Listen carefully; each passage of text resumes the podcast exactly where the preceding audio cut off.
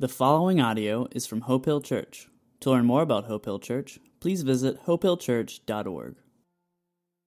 Hi, all. My name is John Cousins. I'm one of the pastors at Hope Hill Church, and I'm encouraged to be able to share with you from my heart today. Uh, actually, just a short while ago, I had a great conversation with a family from our church, um, Rodney and Therese Darville. And uh, my heart is very encouraged by uh, what they had to share with us. Rodney and Therese are both uh, black individuals and uh, very wise in the ways of the Lord in Scripture. And they came over and met with Brandy and I just to share with us some in, words of encouragement. Uh, and together we got to pray for our church. And a lot of what I'm going to share today uh, really comes out of that conversation. And so I want you to know that we have some dedicated people that are praying for you, that are praying, uh, seeking after the face of God, that we would be focused, that we would be united, that we would know that the truth to the struggles that we're dealing with lie within our word, the word that God has shared with us, His word. And, and, and the truth that uh, we can find to unity is not in some social agenda, not in some nonprofit organization, but in who God truly is and the mission that He's called us to. And so, our hope and our prayer is that in this time of uncertainty, in this time of unrest, that we would find the way that God wants us to truly be united. Unity, it's so important. You so you see that there are, there are certain times throughout history where tragic events have had a very unifying event. Most of us who are alive now and are adults, we were alive back on 9 11 when those planes hit the Twin Towers and the Pentagon and crashed in Pennsylvania. patriotism soared. We were united against a, a common enemy and a common cause. This COVID scare, though, COVID 19, has almost had a very different, opposite type effect. And instead of it being a unifying tragedy that has hit our world, in many ways, it has been something that's been very divisive. Some have taken the approach of we've got to take this very seriously and, and, and we've got to shut everything down and we've got to pull back entirely and, and, and been very upset at those who haven't taken it seriously and those who have kind of had a more just whatever happens type of approach. It's been very divisive even within the church, when, when the church across the nation decided it was necessary to close the doors, some shouted and screamed and said, Where's your faith? Why are you closing the doors? And, and then others, now that churches are beginning to consider safe ways of reopening, and some have reopened, there are people saying, What are you doing? Why are you putting us at risk? Why are you taking those steps? Set a better example. This situation and circumstance has been very divisive. Through all of this, we have had uncertainty and unrest. And then, a couple weeks ago, we had the tragic death of George Floyd. And racism reared its ugly head and again, we saw voices of division and, and a nation not united but divided. And the truth is, is I, I believe that we do have an enemy whose greatest strategy is division. We have an enemy, the Bible tells us, uh, uh, the devil, who seeks to steal, kill, and destroy. And I believe one of the greatest strategies in his arsenal is division.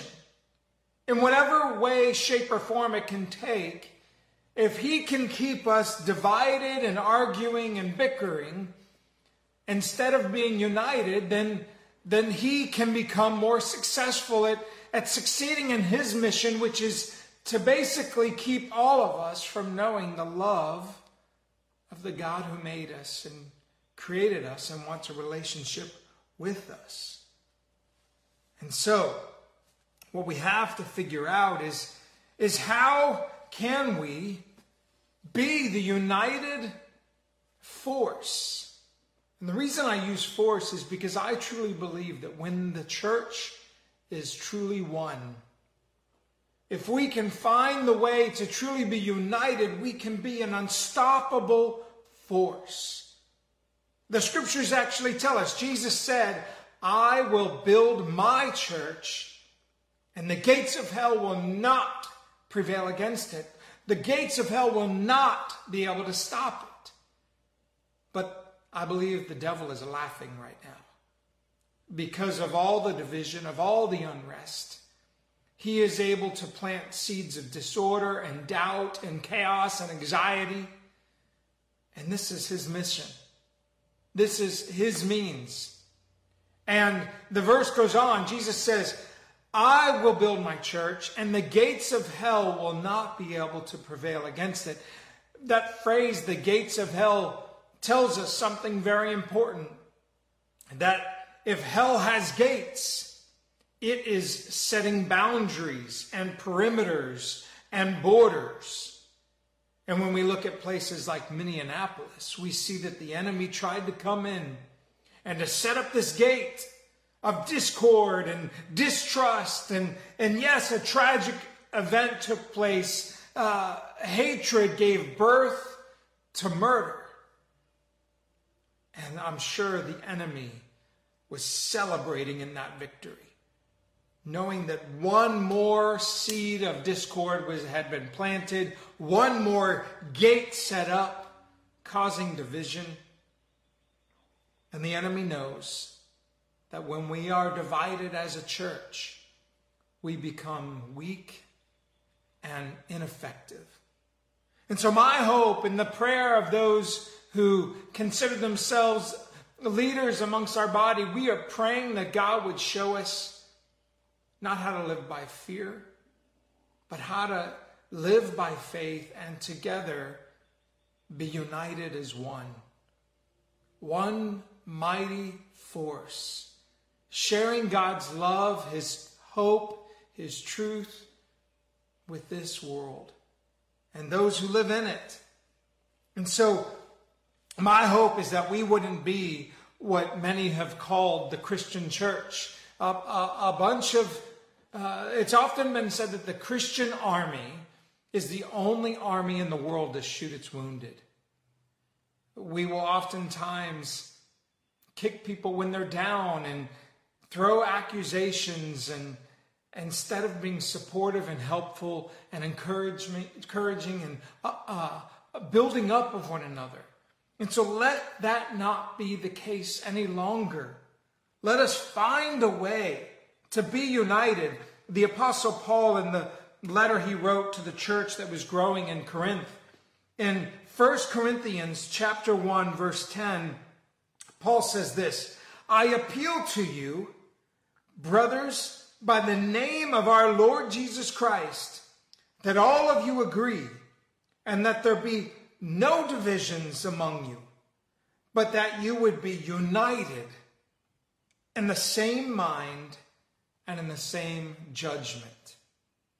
Paul starts off by saying how important this is. I appeal to you, I beg you, and, and everything in me cries out, be united, be together, be unified by, by in the name of our Lord Jesus Christ that you would all agree on, on the essentials, on, on the things that are uh, of most importance, and that there would be no divisions. You know, the word division is schisma. It's, it's, it's, it's a picture of a split, a division, a, a schism, a tearing apart. And that's exactly what the enemy is trying to do through all of this through the scares, through the, the, the, the virus, through the hatred. He is trying to tear the church apart. And he is trying to tear our world apart. Satan's enemy is not just the church. Satan knows the truth. He knows the scriptures, and sometimes he, uh, in some ways, he knows the scriptures better than us, and he will often try to even use our own scripture against us, like he did with Jesus when Jesus was tempted in the wilderness. And Satan knows the end, and so he wants to do everything he can to steal, to kill, and to destroy your hope, your peace, and he often has an easy time at it when he knows we can be divided and out of focus. And so, my hope and prayer, our hope and prayer is that we would stay focused and stay on mission and stay united. Jesus prayed in John 17. Jesus prayed that we would be one. He prayed that we would be united in the Father's love. And that as we are one with one another, that we would come to see that the enemy is not somebody down the street who worships different than you. The enemy is not somebody of a different skin color than, than you or I. The enemy is not um, somebody who votes differently than you or I. The enemy is not somebody who fill in the blank. It is not the people who live around us. The enemy is the devil and principalities in this dark age who seek to tear us apart. And my hope is that through the words shared with you today, we can be encouraged and we can be reminded of the importance of us being united. If we could get this right, I truly believe that the promise of Jesus would be seen. And my hope would be that we would be able to see it happen remarkably in our time, in this generation. In John, let me read you the promise of Jesus from John 17. It says this. Let me turn there real quick. John 17, verse 20 through 21 and verse 23. I don't ask only for these, but also for those who will believe in me through their word, that they may all be one, just as you, Father, are in me, and I am in you, that they also may be in us, so that the world may believe that you have sent me. Verse 23 I in them, you and me, that they may become perfectly one, so that the world may know that you sent me and loved them even as you loved me. That is the heartbeat of our mission that we would be united in love, God's love, as He loved us, that we would love one another. The first greatest commandment is to love God with all our heart, soul, strength, and mind. And the second greatest commandment is to love our neighbor as ourself. Not just those who are like us, but every single person that God has placed around us. And there are a lot of people around us right now that are very different than us, that think differently, that live differently, that have different cultures and different backgrounds. But you know what? Each and every one of us were created by the same Heavenly Father who loves us all and wants us all to be one. And the world will come to know Him by our love for one another. If we could get this right, then I believe we would see the kingdom of heaven come down and be manifest here on earth. And I believe in the places where this does happen, we see revival. We see people turning to God because the kingdom of God is ushered in through us as we unfold in acts of love as Jesus did for us. So, how are we going to do this? How are we going to be unified? I believe it starts with us realizing the principle that I just laid out. Number one, you know what is often a, a, a great unifier? Having a common enemy. That's what happened in 9 11. We were so upset. And whether you, uh, where you stand with that and how our country reacted to that is not up for debate right now. What I'm trying to say is that there is one true enemy, and his name is Satan. His name is the devil. In Ephesians chapter 6, verse 12, let me read it for you. I actually have my notes ready to access on my phone, and since I didn't mark all the places in my Bible right away, let me just read this for you. Here we go. For we struggle not against flesh and blood, but against the rulers, against the authorities, against the powers of this dark world, and against the spiritual forces of evil in the heavenly realms. As I said before, it's not other people, it's not those who think differently, who vote differently, it's not those who have different cultures. Our enemy is the devil. The enemy, John 10:10, 10, 10, is called a thief who comes to steal, to kill, and destroy. And he's coming to try and steal our joy, to steal our unity, to steal our confidence, to steal our hope, to kill our mission, and to destroy our witness. If we're busy bickering and arguing and fighting, then we're not out in the world loving and, and being the hands and feet of Jesus that He's called us to be. Let that not be the case. We have one enemy, and that is the devil. And the better we get to know our God and, and His truth, the more easily we will see the lies and the schemes of the evil one and the way he ways he tries to distract us, to tempt us, to lead us down ways and paths that will just lead to our own pain and despair and ultimately to destruction. Let us realize that there is an enemy, the devil. And number two, the second thing that will unify us is a, better understanding that there is one mission there's one enemy that we're all should be fighting against, and there's one mission. Some people have said that uh, a church needs a mission. You know what? The church was created because a mission already existed. The mission was for God to have his love known in this world. And for that purpose, Jesus came and said, I will build my church. The church already has a mission. The mission of God is that we would, Matthew 28, 19 and 20, that we would go and make disciples of all nations, baptizing them in the name of the Father, the Son, and the Holy Spirit. We are called to be the sent ones, the church. The term is ecclesia. We are sent ones. Each of us are to be missionaries, like I shared last week, the stories of that that believer who was a hospital uh, custodian who would have the job of going into the rooms where people were sick and dying and simply clean the rooms while sharing hope through words of encouragement.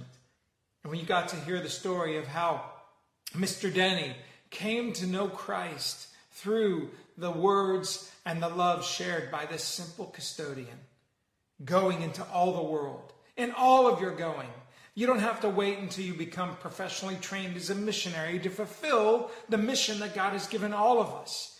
In wherever you eat, sleep, bake, study, shop, work, you are called to go and to be the missionary God has called you to be, to be the sent ones. The Bible says that we're to be sanctified. You know what that big church word means? It means set apart for a purpose.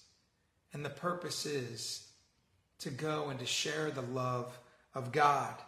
Too many times, what the church is known for is what we're against and not what we're for. Many times, if you were to eh, eh, ask people on the street, what is the church known for? Sometimes they might say, well, they're, they're, they're for their traditions. They're for building beautiful buildings. They're, you know, for, um, uh, I don't know, being a charitable organization. But, you know, far too often you'll get answers about what we're against. They're against this and they're against that, and, and they're all about rules. what if it was different? And instead, we were known more for our love. You know, the church is the, the place that has fed my family when we were without, who has tutored our children when they were struggling, who has provided clothing during times of need for our family. Well, the church showed up and helped us rebuild our house after the hurricane came through.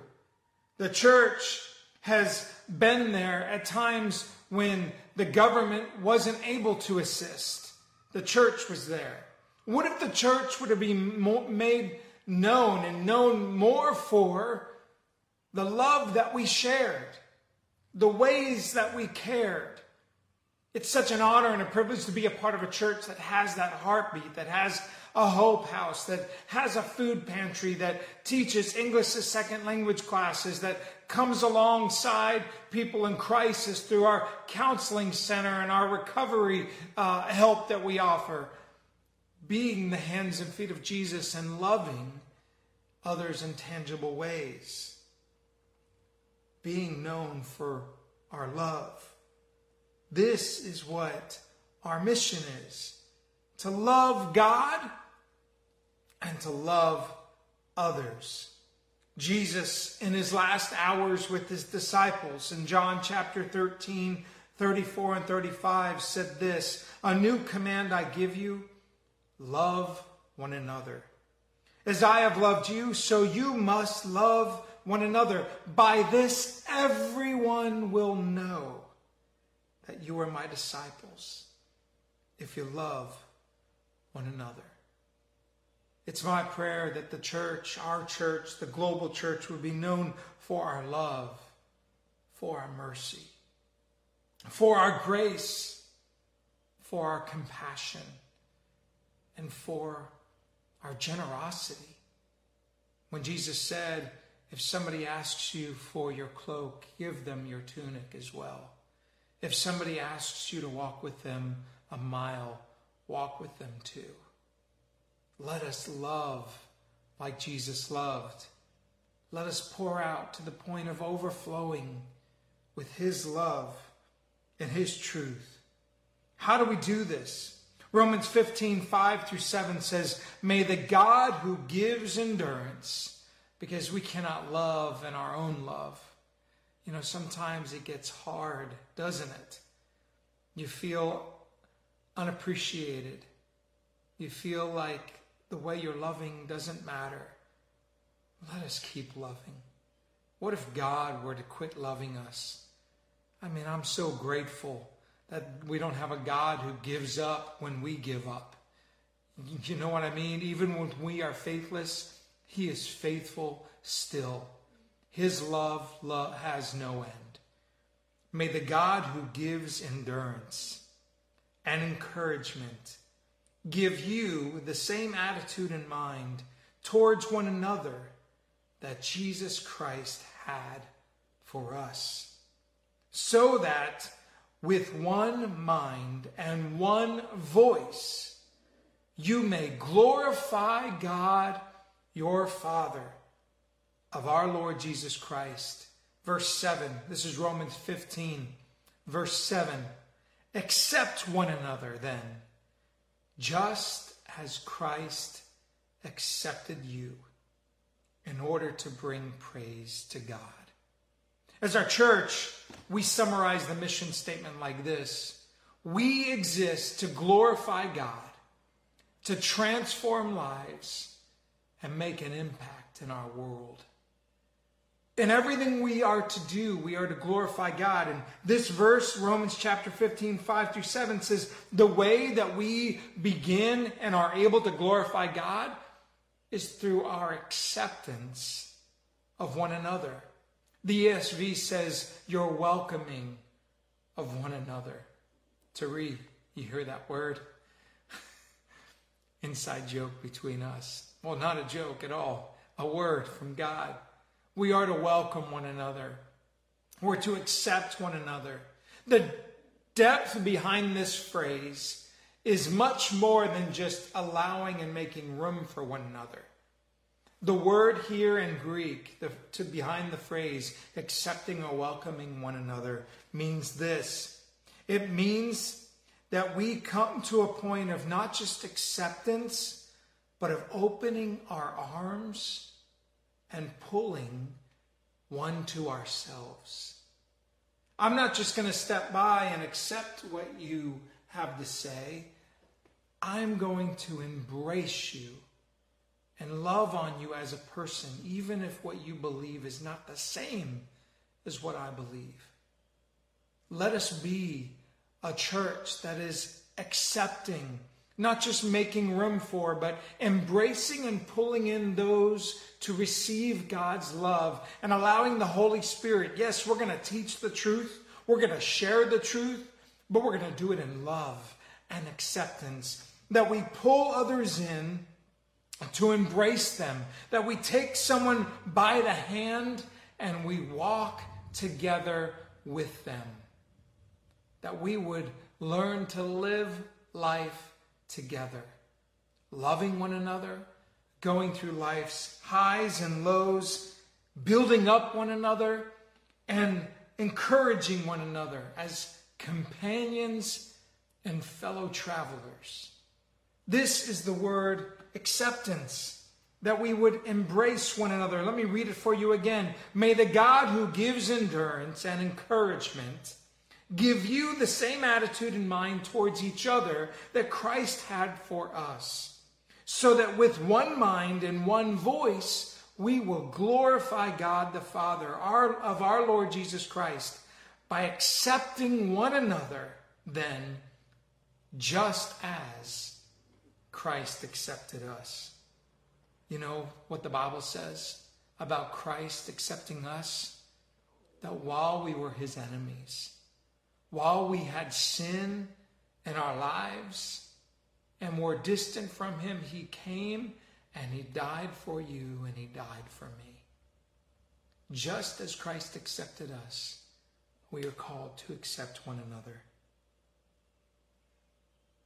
I was doing a wedding recently. And the closing statement is about the word, what God has united, let no man separate. And in my notes, I noticed that I had misspelled the word united. I had the letter I in the wrong place. And the word was untied. Instead of being united, the devil wants us untied unraveled, coming apart. And in a wedding, that is the worst word to say. We are coming to be united, to tie these two together, not untie them. But that is what the devil wants. And you know the root of what changes that word from united to untied? It is where the I is. If the I is in the wrong place, you aren't united, you're untied. And I have to say that in many ways, the reason we are not united and untied is because I is in the wrong place. We can't think of ourselves first. The Bible says, consider others and their needs before your own. In VBS, as a child, Vacation Bible School, I learned the way to have true joy was to put Jesus first, others second, and yourself last. Let us learn to die to ourselves so that we can live more for God and pursue the needs of our brother and our sister in Christ. If we want to see true unity, we need to stand together with one another. When somebody has addictions, we come before them and alongside them to help build them up. If they have anxiety, we come alongside them to care for them, to let them know that we're there for them.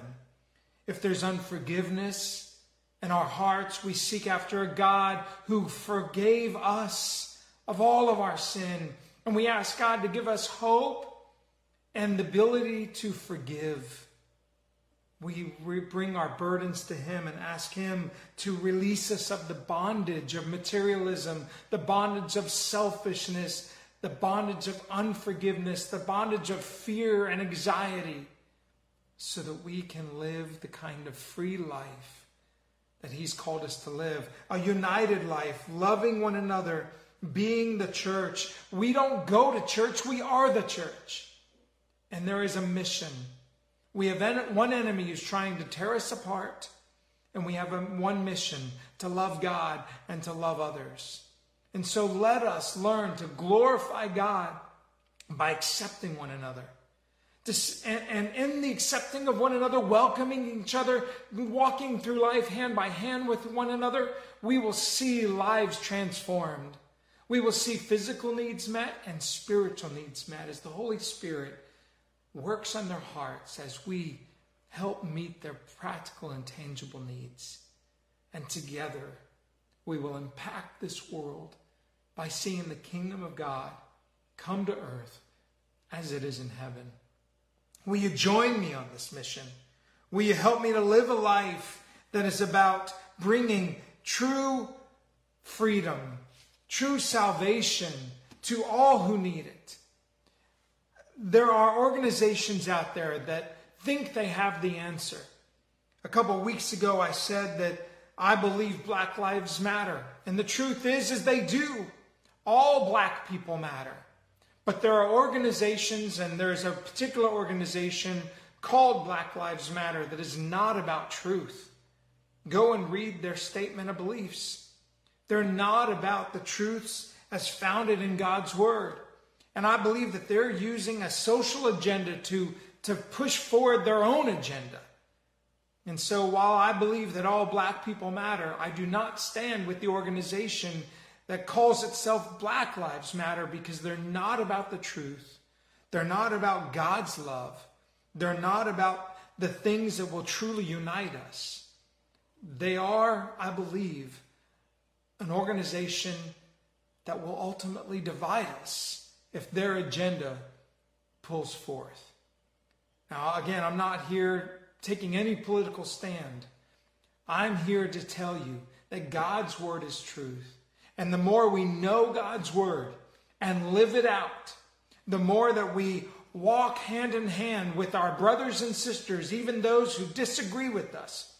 But as we walk in Christ's love, his love will flow through us and into them so that all might come to know who our Father is in heaven. And so stand with me as we seek to bring love and mercy and justice to this world, loving God and loving others. The more we know the Word of God and live out the Word of God, everything else will fall into, into place. I'll close with this last thought. Matthew 6:33. Uh, Jesus says, "Seek first the kingdom of God and his righteousness, and God will take care of everything else." Let us do right because it's the right thing to do. I'm quoting my friend Rodney, who is quoting somebody else that he told me about. But I'm encouraged to know that we have a family of God that is praying for you. We have a family of brothers and sisters who want to make a difference in this world. And our number one enemy is the devil, who's seeking to divide us. And our number one mission is to love God and love others. If we keep those things in the right place, we will be able to stand strong in our mission and accomplish the work that God has for us. If you're listening to me today, my hope is that over and above all, that you would hear that there is a God that loves you, that wants to know you, uh, actually knows everything about you, but wants you to know Him and if you want to know the hope that our Heavenly Father has for you, if you want to know His love and His forgiveness, if there are things during this time of uncertainty that have you shooken up, He wants to come and give you peace. And it all starts with you calling out to Him. The Bible says that if you call out to Him and ask Him to come into your life, if you admit that, that living life apart from Him and our sin, the Bible calls it, is something you want to turn from. If we confess we are sinners and that we need Him, He is willing to forgive us and to come in and make us new. If you want this God in your life, His love is forgiveness, then call out to Him right now. Pray this prayer with me. Father God, I need you in my life. I ask that you come and to give me peace and help me to put my trust in you. Forgive me for the things that I do that I know that are wrong and show me how to follow you. Thank you for being a God who came down to this earth and in the form of your son, Jesus Christ, you went to the cross in our place, taking my sin upon yourself. Thank you for dying for me to give me forgiveness. Come into my life now and make me new. Show me what it means to follow you. And right now, I also just pray for you, my brothers and sisters in Christ, that we would be one, that we wouldn't let any tragedy or circumstance come between us, but that we would be united and focused on loving God and loving others. If you know that that's the prayer you're in agreement with, would you just raise your hand in the comments right now? Just put one of those icons up. Just, I agree. I want to be united in the mission of God to love God and to love others. God, I pray that you would give us the enduring ability to love as Jesus loved, to accept others as you have accepted us. Come into our life and help us to be the church, your body, your hands and feet, so that others can see our love and come to know you.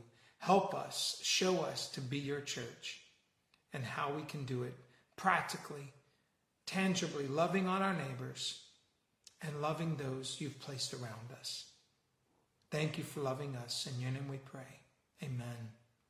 It is an honor and a privilege to be able to be a part of an organization such as Hope Hill Church that takes it seriously the message and the mission of God to love others. And I, I, I'm, I'm so excited that I get to do this with you. If you want to learn more about who we are and how you can be a part of this mission, message us Click any of the links in the descriptions, and we'll reach out to you and let you know how you can be a part of what we're doing to share God's love with this world. Thanks for tuning in today, and we'll see you. See you soon.